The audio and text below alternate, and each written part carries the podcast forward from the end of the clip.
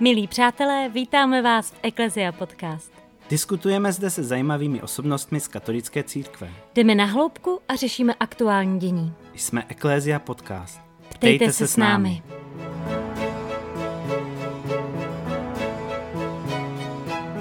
Tato epizoda s Karolínou a Jacobem.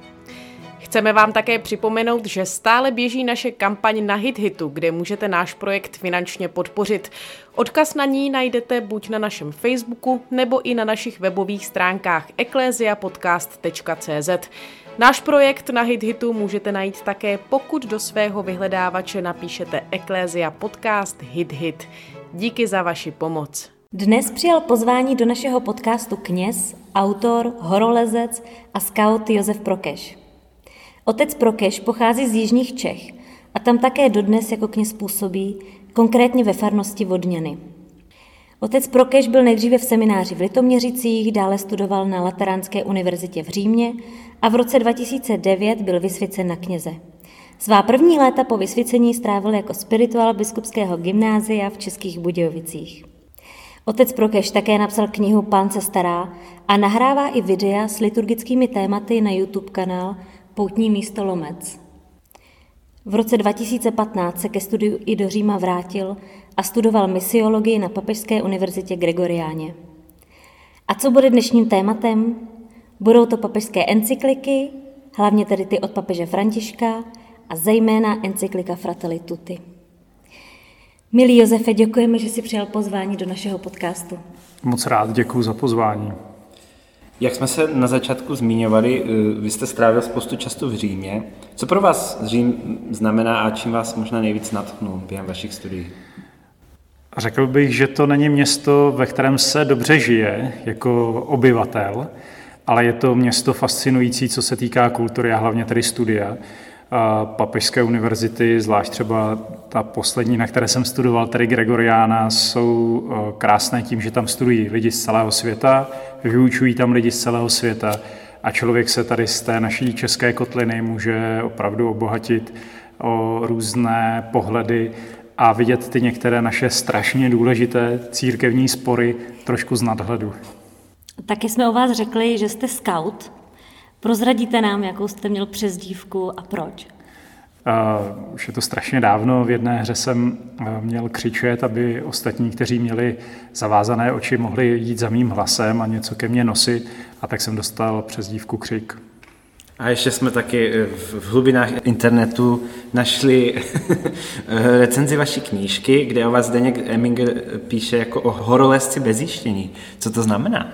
Vlastně jsem se ho na to chtěl taky zeptat, ale nevím, co tím přesně myslel. Možná to, že rád asi hledám nové cesty, eh, snad se snažím i o to mít eh, ve svém životě dostatek odvahy a opravdu se vydávat i do míst, do kterých se člověku jako úplně hned nechce, a má takové to zvláštní pokušení zůstat na tom místě v těch zajetých kolejích, ale přeci jenom pořád ho něco vlastně zvedá a, a vede k tomu, aby zkusil najít třeba nějaké nové řešení.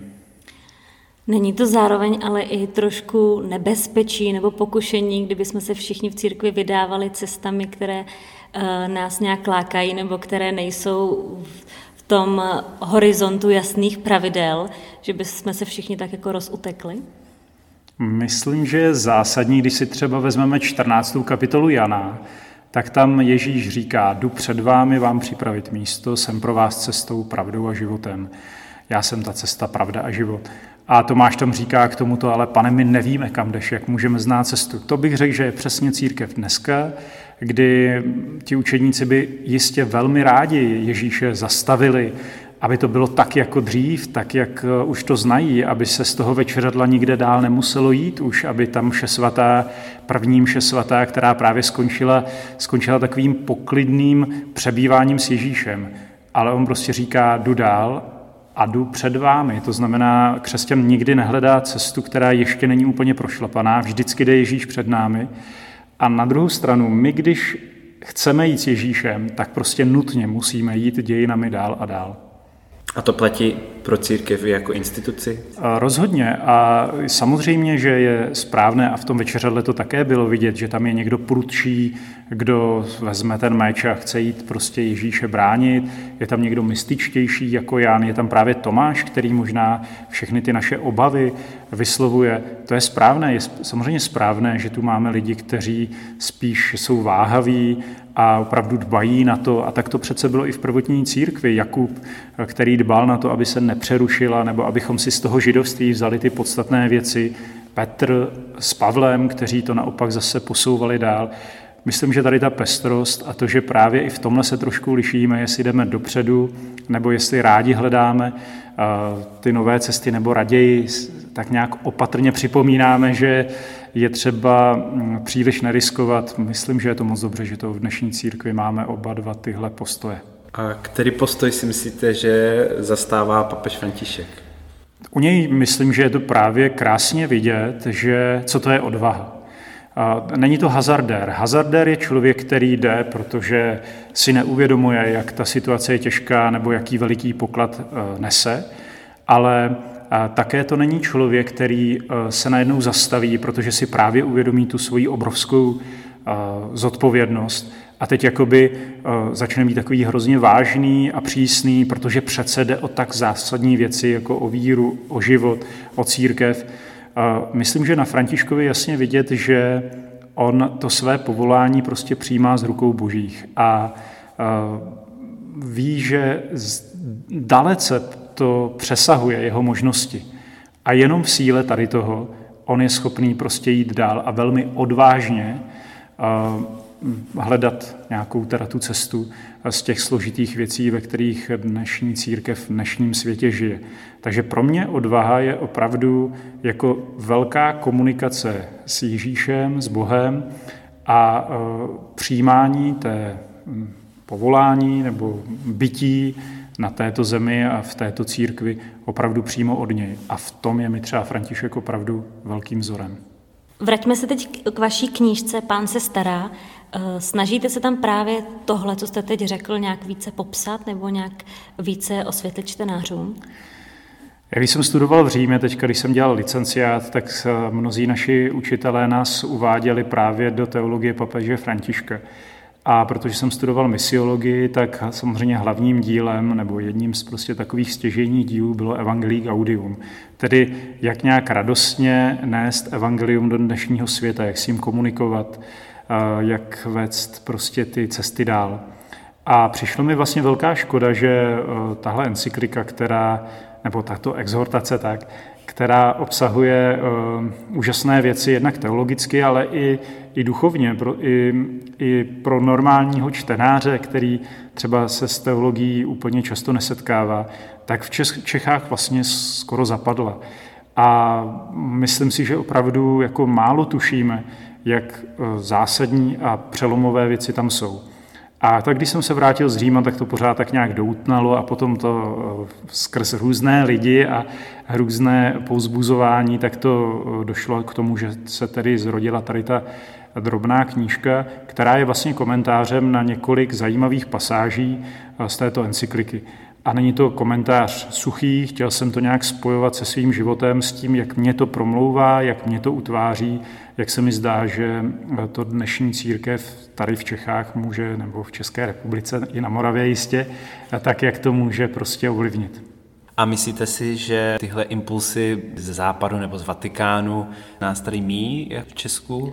A nebo my nejsme jako moc receptivní vůči ním, nebo to je samozřejmě velmi těžké říct, ale celkově mám pocit eh, i právě z té zkušenosti třeba nějakého pobytu v zahraničí anebo rozhovorů s lidmi, eh, s kněžími třeba, kteří působí prostě třeba v Jižní Americe nebo v Ázii, a nebo i jinde v Evropě, přijde mi, že tak nějak zvláštně stojíme. A když to srovnáme třeba s dobou komunismu, Možná i s těmi 90. lety, ranými tedy rozhodně, ale s dobou komunismu tedy každopádně, tak eh, myslím, že máme na co navazovat, že ti naši eh, že lidé, od kterých my jsme vlastně víru přejímali, takže ji žili odvážně a dokázali i v tom těžkém čase komunismu hledat nové cesty. Děláme to teď jako naše církev, co vlastně řešíme, a co dáváme světu, čím promlouváme, jaké témata dokážeme opravdu nastolit, držet je, kam tahneme naši společnost, kde je ta naše slanost a to koření, které vná, ten kvas, ta kvasovitost, kterou vnášíme do dnešního světa. Nechci být příliš přísný, ale myslím si, že že je ze strany církve v tomto smyslu veliké ticho. Ozýváme se jenom to, když něco bráníme, když, když často bráníme sami sebe a e, mnohé věci z Evangelia opravdu necháváme ležet ladem. A mám pocit, že je pravda, že e, papež a nejenom on e, ty věci nadhazuje a my ty míčky kolem sebe tak necháváme prostě proletět. Než tedy přejdeme k různým exhortacím nebo encyklikám, nebo zvláště k encyklice Fratelli Tutti, to vše se vlastně točí okolo papeže. Jak vlastně máme funkci papeže vnímat? Jak vnímat jeho rady? Jak vnímat jeho knížky? Je to vždy stoprocentní pravda? Máme to všechno hltat a číst a podle papeže takhle jako jednat? Nebo jaký má mít vztah, nebo jaký vy máte vztah k papeži? Myslím si, že František v tomhle opravdu přináší trošku něco nového. On chce a i se o to snaží nejenom slovy, ale opravdu i těmi různými gesty abychom opustili tu velikou centralizaci. To znamená, papež rozhodně nemá ambici řešit naše české problémy eh, ve Vatikánu. A pokud máme pocit, že ehm, to, jak je to u nás ve farnosti a jak si nerozumíme s panem farářem, nebo jak máme málo kníží, tak se rozhodne někde v Římě, co s tím dělat, to si myslím, že je opravdu veliká iluze. František je mm, člověk, který eh, opravdu má obrovskou autoritu a dává velké impulzy, často provokativní, často ale teologické a duchovní, ne politické a ne církevně politické.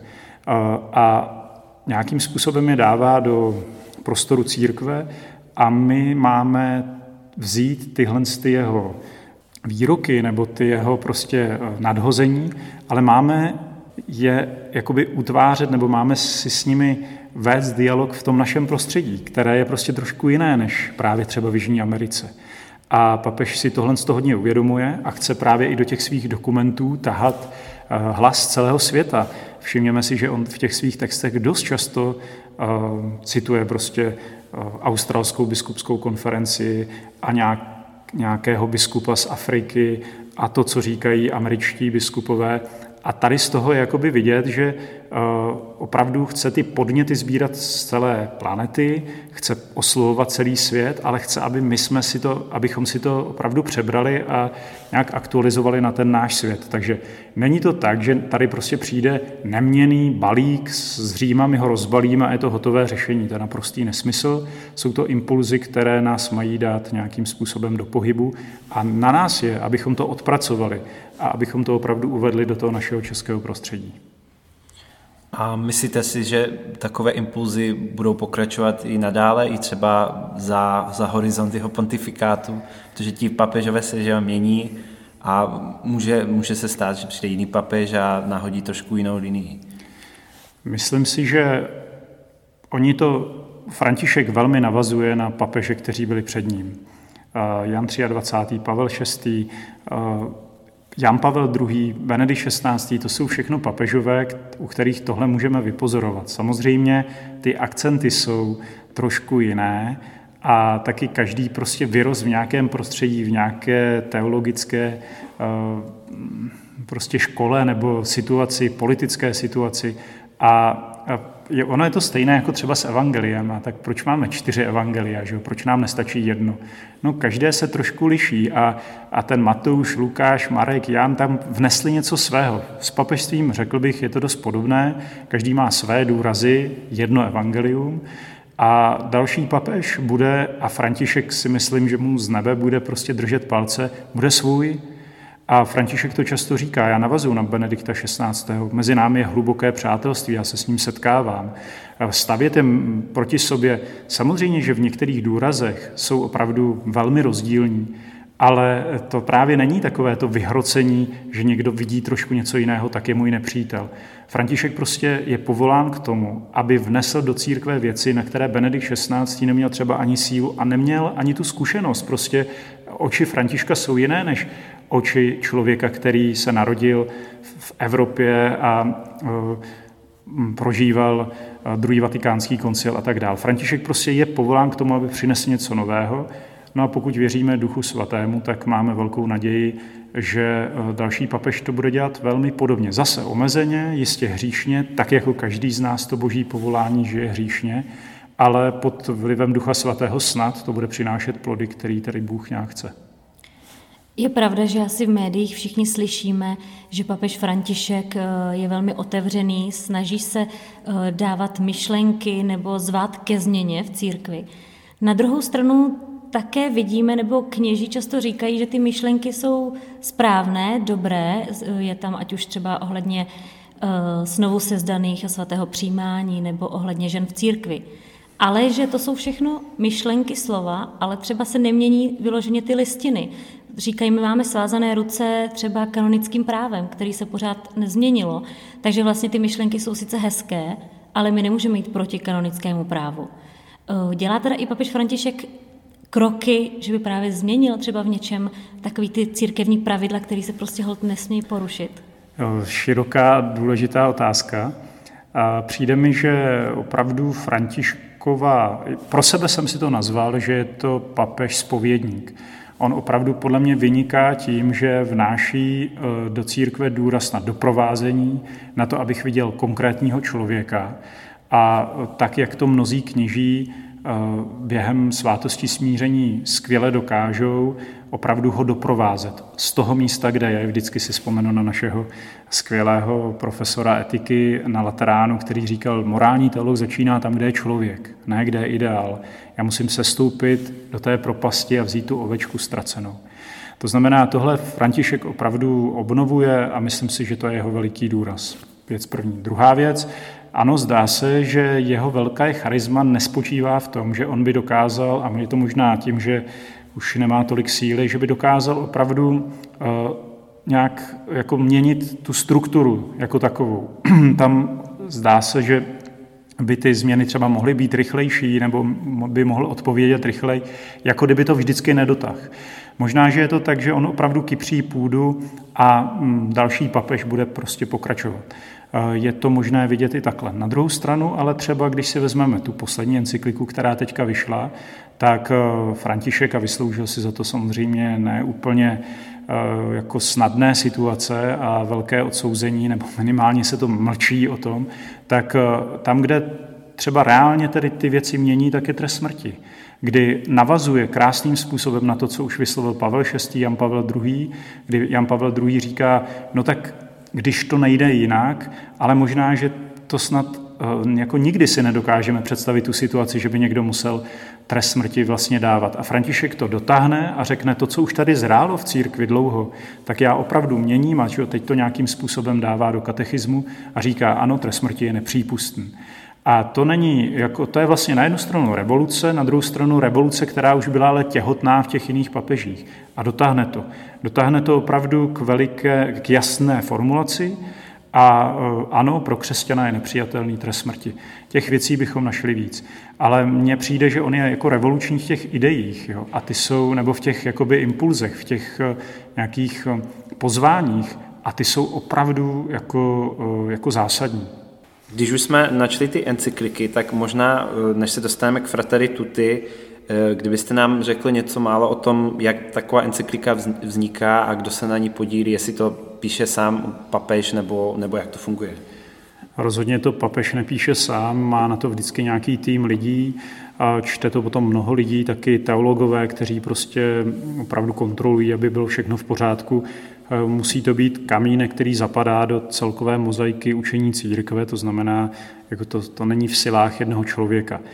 Samozřejmě každý papež má trošku své eh, takové jako akcenty, věci, které se mu zdá, čte to znamení času, to znamená to, co je teď nejvíc potřeba, tak eh, tady to jsou rozhodně Františkova témata a nějakým způsobem to tedy vnáší jakoby do toho učení. Ty encykliky se nám posouvají od takového toho důrazu, tohle je list pro biskupy, kněze, věřící a teď i poslední papežové, a František to už říká úplně výslovně, má ambici oslovit celý svět. Když jsem se díval na nějaké komentáře teďka eh, k Fratelli Tutti, eh, tak třeba v tom italském prostředí mu vytýkají, že to je právě jako, že, že hovoří jazykem málo křesťanským, tak jednak si myslím, že to není pravda. A druhá, on tu ambici má, eh, v Laudato si to přímo říká, chci apelovat na každého člověka dobré vůle, protože žijeme všichni na jedné planetě, která je naším společným domem. Podobně tady taky. Tady to není bratrství jako u nás ve farnosti, ale on v nás chce probudit touhu, abych dokázal vidět bratra nebo sestru i v sousedech, kteří jsou nesmírně otravní a do kostela nikdy nevejdou, i v posledním člověku, tamhle někde v Sýrii, se kterým mě jakoby nepojí nic jiného, než to, že jsme lidé, máme stejnou lidskou důstojnost a žijeme na stejné planetě. A ještě možná k tomu vzniku, tam je to taky vlastně takové zajímavé u Fratelli Tutti a tak jako zajímavým způsobem provokativní, kdy papež tam přímo přiznává, že ho k tomu inspirovali různí lidé. Dokonce vrchní imám který po rozhovoru s ním, když tam podepisovali v Egyptě ten dokument o bratrství, tak na základě toho to nějakým způsobem posunulo to jeho přemýšlení, že by napsal tuto encykliku. Zase, když se na to podíváme teologicky, co tím chceme říci? Že my jako církev nepřicházíme k tomu světu jenom, abychom něco vysvětlili, abychom to tedy tomu chudáku, nevěřícímu světu řekli, jak to všechno je, ale my žijeme ve světě, a snažíme se od něj učit, od něj inspirovat a mnoho dobrého, dokonce mnohé prostě zajímavé podněty přichází z nevěřícího prostředí od jiných náboženství. To znamená, zase, když to vztahneme na naše české prostředí, tak já ty své nevěřící kamarády u kafe nebo někde u piva prostě nemám o něčem jenom poučovat, protože oni chudáci ještě nevěří. Ale já se mám zaposlouchat do jejich příběhu a mám porozumět své víře, v dialogu s nimi, s jejich nevírou nebo jejich hledáním. A potom, když se rozcházíme z toho rozhovoru, tak já jsem vlastně hlouběji křesťanem, protože jsem se zaposlouchal, podíval jsem se na sám, sám sebe jejich očima. Jak moc velký vliv uh, si myslíte mají encykliky vůbec na svět? Když to vezmu asi uh, od nás mladých, tak si nejsem úplně jistá, jak moc mladí lidé čtou encykliky, jak moc jsou pro ně lákavé. Je aspoň nějaká jistota, že třeba biskupové kněží mají povinnost si je přečíst, nebo vůbec nemáme jistotu, že to vlastně lidi čtou? Myslím, že ve světě papež je hodně sledovaný, a to nejenom v církvi, ale opravdu i tou odbornou, eh, odbornou eh, veřejností. To znamená, jsou to věci, které jsou velmi vážně braný. Prostě, když vezmeme Laudato Si, tak je to jeden jako vlastně z mála dokumentů nebo hlasů, které se k té ekologické krizi eh, nestaví eh, ekonomicky, eh, politicky nebo já nevím jak, nějakou jinou ideologii, ale opravdu vnáší duchovní pohled, který vlastně na, v tomto nesmírně jako nějakým způsobem chyběl. Teďka zrovna volal nějaký pán, který tady připravuje nějakou konferenci o změně klimatu a poptávka nebo poptával příspěvek duchovní rovina této skutečnosti. A to je Františkova zásluha jistě. Protože on opravdu nemluví jako ekolog, nebo jako biolog, nebo jako politik, ale jako duchovní pastýř. To znamená, encykliky v tomto, myslím, mají dopad opravdu veliký. Zase, jak je to v Čechách, myslím si, že my se jich opravdu trošku bojíme. Rádi Františka citujeme proto, aby bylo jako zdání, že, že ho nějak vnášíme, prostě, že, že ho bereme vážně, ale někdy se mi zdá, že, jako, že, že ho asi neslyšíme, že opravdu jako neslyšíme věci, které on říká nebo dělá, protože jsou podle mě docela jednoznačné a nejde o to, to vytrhnout z kontextu, ale právě vidět celý kontext Františka.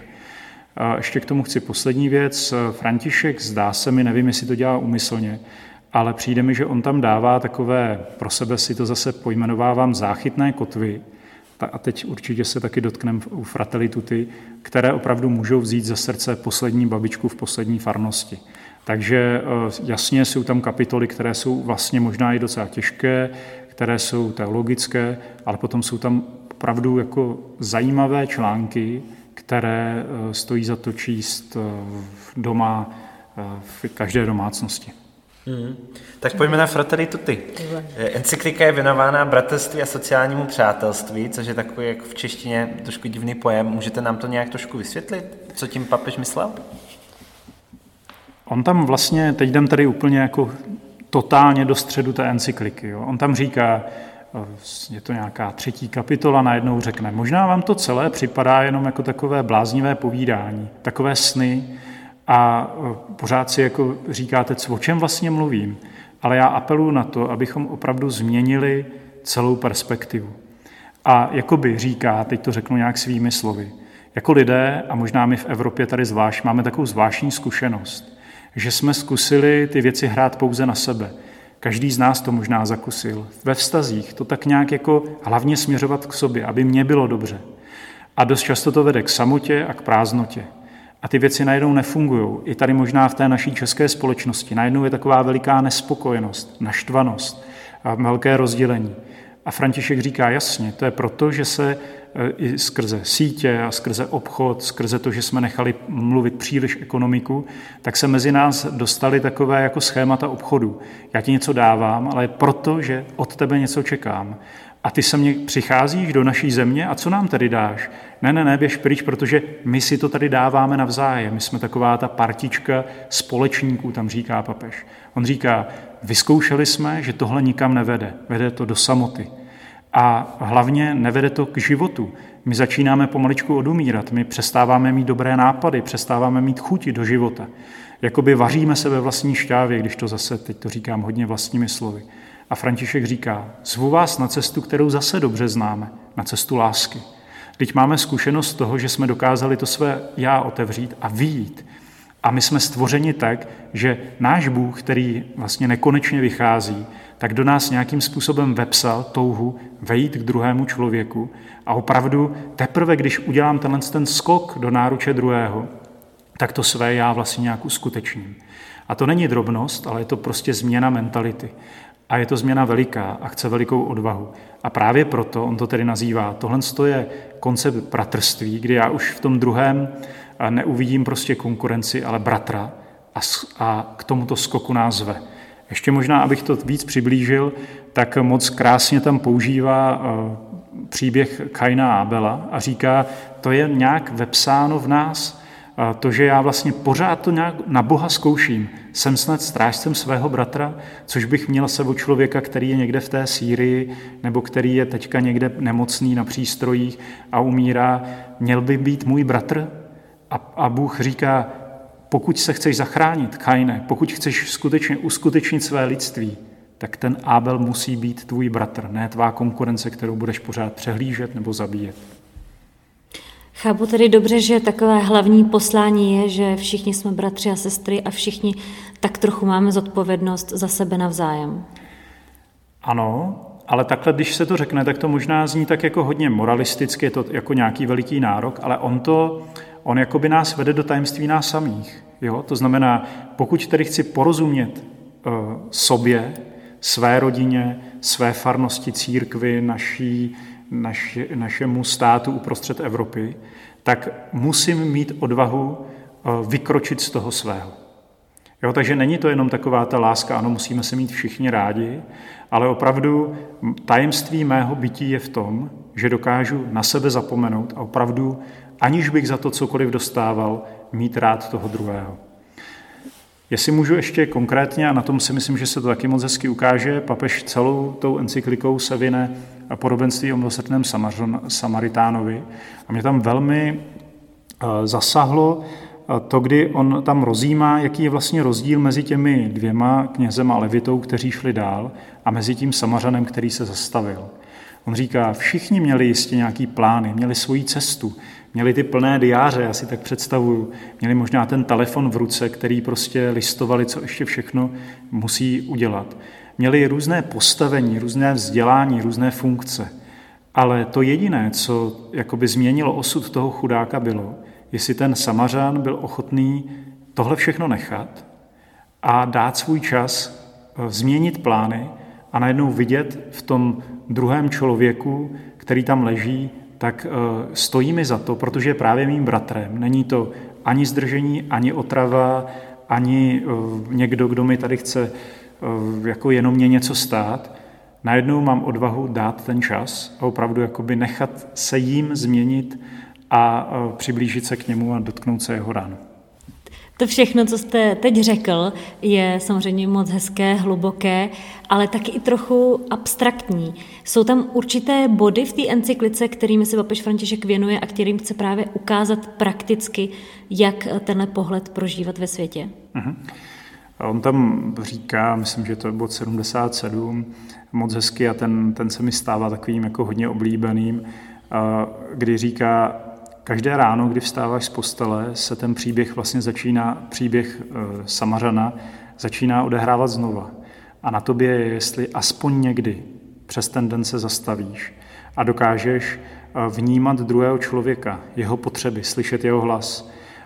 A moc hezky tam říká, neboli jestli dokážeš slyšet ten hluboký hlas ve tvém srdci, volání po bratrství a dokážeš to naplnit. To znamená, dokážeš vystoupit z těch svých schémat, z toho, že se dívám funkčně na ten svět a opravdu dokážu uvidět druhého člověka. A možná to někdy nedokážeš a budeš se znovu vracet do pozice toho kněze a levite. To nevadí, znovu budeš mít za chviličku další šanci být samařenem pro ty své třeba nejbližší. Já bych se zeptal ještě eh, k současné krizi protože svého blížního tak maximálně uvidíme přes Zoom anebo Microsoft Teams. Eh, říká něco papež František k tomu, jak, jak máme takový život nebo takový postoj zaujmout i v této době, když je to velmi těžké? Jednak tam říká, a myslím si, že to přímo váže na ty covidové krize, tak tam říká, že nám to jako odhalilo to veliké tajemství, že se nikdo nezachrání sám. To je velké téma té encykliky. To znamená, buď přežijeme všichni, nebo nikdo.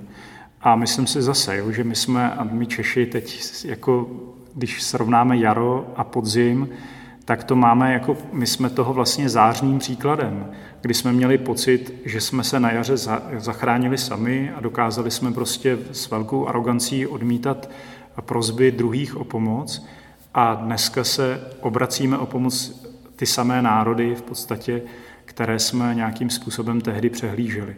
Nikdo se nezachrání sám. Prostě my nemůžeme být jako upevněné městečko tady, eh, opevněný národ uprostřed Evropy. A tohle to neplatí jenom o Evropě, ale o celém světě. Takže to je jako první věc, která si myslím, že je jako velká, velká výzva k těm dnešním dnům. František tam eh, má potom takovou zajímavou analýzu eh, sociálních sítí, říká, v čem jsou jako nebezpeční, vlastně opravdu velmi přesně a hluboce říká, že nás hodně od, jako ovlivňuje taková ta mentalita, že si vybírám. Vybírám si přátele, vybírám si, co lajknu, co nelajknu. A, a potom jako ten můj svět se tímhle s tím e, plní takovými jako zdmi, a dovnitř těch zdí uzavírám ty, které mám rád a mám s nimi stejné názory a venku jsou ti ostatní, to jsou ti nepřátelé. No a potom samozřejmě na těch sociálních sítích, které se to odehrává neúplně dobře. František tam říká jakoby banálně, nebo prostě říká, je důležité, abychom si zase uměli sednout vedle sebe, cítit pod toho druhého, dotýkat se rukou, vidět jeho tvář. Tohle samozřejmě si řekneme právě, no a teď to není možné, že jo, teď máme ty roušky. A nemyslím si to úplně, protože přeci jenom málo kdo z nás je opravdu úplně sám doma. Máme pořád ty nejbližší, že jo. A tam možná jako tak nějak utíkáme a je nám tam nedobře. Já vím, že to je jako obrovský národ, nárok, a že, že prostě to právě odkrývá všechny tyhle ty naše bolesti a, a těžkosti prostě našeho, našeho prožívání. Ale tam nějak se to může možná právě uh, taky začít, nebo je to možná výzva, zkusit to nějak uzdravovat, dotýkat se toho, být opravdu konkrétní v tom svém úplně nejbližším prostředí. Mluví někdy papež František i vlastně o nějakých svých příbězích, třeba ve chvíli, kdy on se třeba cítil někdy sám, nebo jak on vnímá své vztahy. Je tam i něco takhle osobního? V Evangelii Gaudium se mi vybavuje jedna krásná pasáž, kdy papež tam zve, eh, abychom šli opravdu po cestě, jak jsme mluvili o té odvaze, kdy spoléháme na Ducha Svatého. A on říká, to znamená, že se zbavuji svých jistot, opravdu všechno vsázím eh, na, na tu pánovu, na pánovo slovo. Je to jako kdybychom se potopili do hluboké vody a čekali, co tam teda nějakým způsobem se objeví nebo objevíme. A on říká, můžeme z toho mít až velikou závrať. Toto já osobně ve své životní cestě, ve své službě zažívám velmi často. Ale pokud to nějakým způsobem jako naplníme nebo dokážeme projít, tak se stáváme tajemným způsobem plodnými. A tam z toho je vidět, že František to prostě píše od srdce třeba. Jo, takových míst je tam jistě víc. Jo, nebo tam moc hezky třeba říká uh, ve Fratelli Tutti, já když se dívám zpátky na historii církve, tak je mi líto, proč tak dlouho jsme jako nedokázali zabránit uh, otrokářství. Proč to trvalo tak dlouho? A přímo tam říká, je mi to líto. A kolik takových věcí ještě zbývá dneska? A tam církev musí být tedy o to důraznější, aby jako jsme nenesli takovéhle věci. Velmi osobně, řekl bych. Vy jste se zmiňoval předtím, že je tam poměrně hodně, nebo je tam pasáž i o migraci, což je téma, které tady v Česku rezonuje spíš negativně. Co tam o migraci říká papež a je to taky v tom duchu toho bratrství a sociálního přátelství? Uh, ano, věnuje se tomu hlavně ve třetí kapitole a řekl bych k tomu dvě důležité věci. První věc je, že on zdůrazňuje, že samozřejmě u mě doma musí být pořád domácí atmosféra. Když se z mého domova stane průchozí dům, tak se tam nebudu moc zabydlet a nebudu moc jakoby vrůst do své identity. To znamená, on apeluje na to, abychom opravdu měli hezké vztahy u sebe doma, ve své vesnici, ve svém národě. A abychom ty naše věci, ty naše české věci nebo českomoravské věci, abychom měli rádi, abychom se v nich cítili dobře abychom otuč neutíkali, ale opravdu jako eh, vážili si naší kultury, znali a šli opravdu do hloubky. Ta identita se musí utvářet v tomto malém. Ale eh, k identitě patří, a vidíme to právě třeba v tom jakoby nejdůležitějším asi vztahu lidské mezi člověkem, mezi mužem a ženou, tak eh, k mému mužství a poznávám ho naplno své mužství až tváří tvář ženě. A tohle on jakoby vlastně, zase jsme u té u tématu lásky, to znamená ne téma obchodu, ne téma strachu a ohrožení, ale téma lásky. To znamená já ke své identitě, k tomu, abych opravdu plně zažíval, co to znamená být v České republice křesťanem a tak dále, potřebuju se vidět očima druhého. A říká, že všechny kultury, které mají k tomuhle, jsou zdravé a mají odvahu vejít do dialogu, uvidět sami sebe očima druhého, tak rostou a jsou živé. Jakmile tohle to ztratíme, tak se uzavřeme a přestáváme žít. A v tomhle momentě, když to potom takhle jako nějakým způsobem na, na, nastíníme nebo vykolíkujeme ten terén, tak potom papež může říct, ano, migrace je pro nás darem. Protože ten člověk přichází a potřebuje pomoc, protože třeba utíká z nějakého prostředí války, anebo z prostředí, kde nemůže plně rozvíjet svoji lidskou důstojnost. A pro nás je to setkání s úplně jinou kulturou a my, když se do ní zaposloucháme, tak jednak uslyšíme jiný lidský příběh, eh, důstojný, a uslyšíme také ale to, jakým způsobem tam jakoby eh, zní ta naše česká kultura, jakým způsob, jak to třeba na něj působí, jak se mu ty věci zdají. A tohle samozřejmě pro nás může být někdy velmi zranitelné a hlavně máme z toho strach, protože to odhaluje věci, které, ve kterých si třeba nejsme tak jistí. A papež nás zve, ať máme k tomu odvahu a opravdu vezmeme migraci jako dar. Chápu, že to je v českém prostředí velmi mm, kontroverzní, ale to opravdu není, papež v tomhle není žádný výtač, nebo to není žádný naivní snílek. On ale jenom říká, eh, prosím, eh, pokud do tohoto dialogu nevstoupíte, do, této, do tohoto dialogu jinakosti, tak opravdu vlastně ztrácíte svoji vlastní identitu. A to, takže tady jde hodně o nás. Oni opravdu můžou být pro nás, tito lidé, kteří přichází zdaleka, můžou být v tomto smyslu darem. On to tam hlavně ne, zase, jo, on to tam prostě neřeší politicky, to je jasný, to je prostě politický téma. A to on nespochybňuje, že musíme být jakoby opatrní a jak to politicky udělat, že jo, dneska zrovna se o tom jakoby jednalo, že uh, jakým způsobem nadefinovat Schengen, aby teda tam ta bezpečnost byla. To je, a to je právě to, že on nemluví jako politik, on mluví jako papež. To znamená, eh, ano, to řešte politici, to je, va, to je váš úkol, ale jeho úkol je, aby řekl, aby neustále říkal, při tom všem nesmíme zapomínat, že ten člověk, který přichází, je člověk s lidskou důstojností a opravdu jakoby není nic, eh, čím by ta jeho důstojnost měla být eh, menší než nás. On to tam prostě, tam je přímo jasně řečeno, to, že se někdo narodil v místě, kde je méně prostředků, nebo je větší chudoba, nebo že se někdo narodí jako žena, nemůže znamenat, že má ten člověk menší důstojnost nebo menší jakoby, příležitosti. Možná jsme zapomněli vlastně zmínit i našim posluchačům, že se bavíme o encyklice Fratelli Tutti, která ale ještě je tak čerstvá, že není dostupná eh, v češtině. Eh, kdy se tak můžeme těšit na český překlad této encykliky? To já vlastně nevím, jenom je to tedy vždycky tak, že když ta encyklika vychází, tak rovnou vyjde v těch hlavních eh, jako jazykových mutacích světových. To znamená, je možné si ji zdarma stáhnout na stránkách Vatikánu v angličtině, francouzštině, němčině, italštině, španělštině a možná polštině, nevím. A to znamená, snad v těch hlavních jazycích pro každého alespoň jeden jazyk se tam najde, tak je takhle dostupná.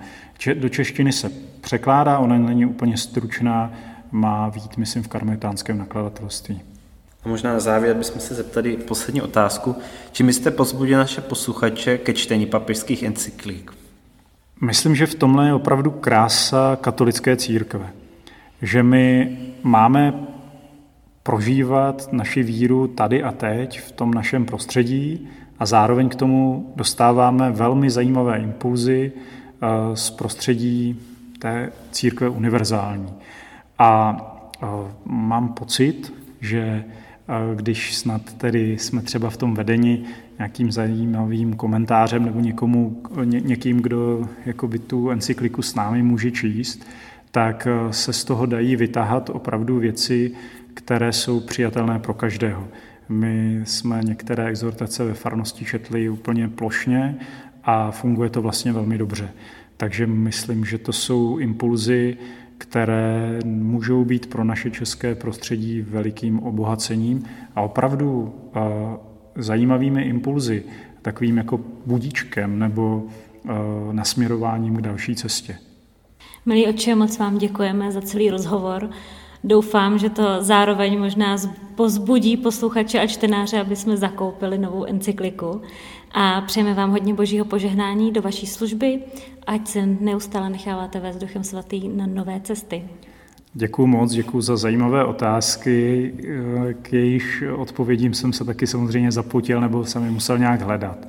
A tak eh, to tak prosím přijměte jako takové mé nějaké můj pokus o hledání další cesty. A přeju vám eh, opravdu hodně božího požehnání. Děkujeme. Děkujeme. A s vámi, našimi posluchači, se již taky loučíme a těšíme se opět za 14 dní. Ahoj.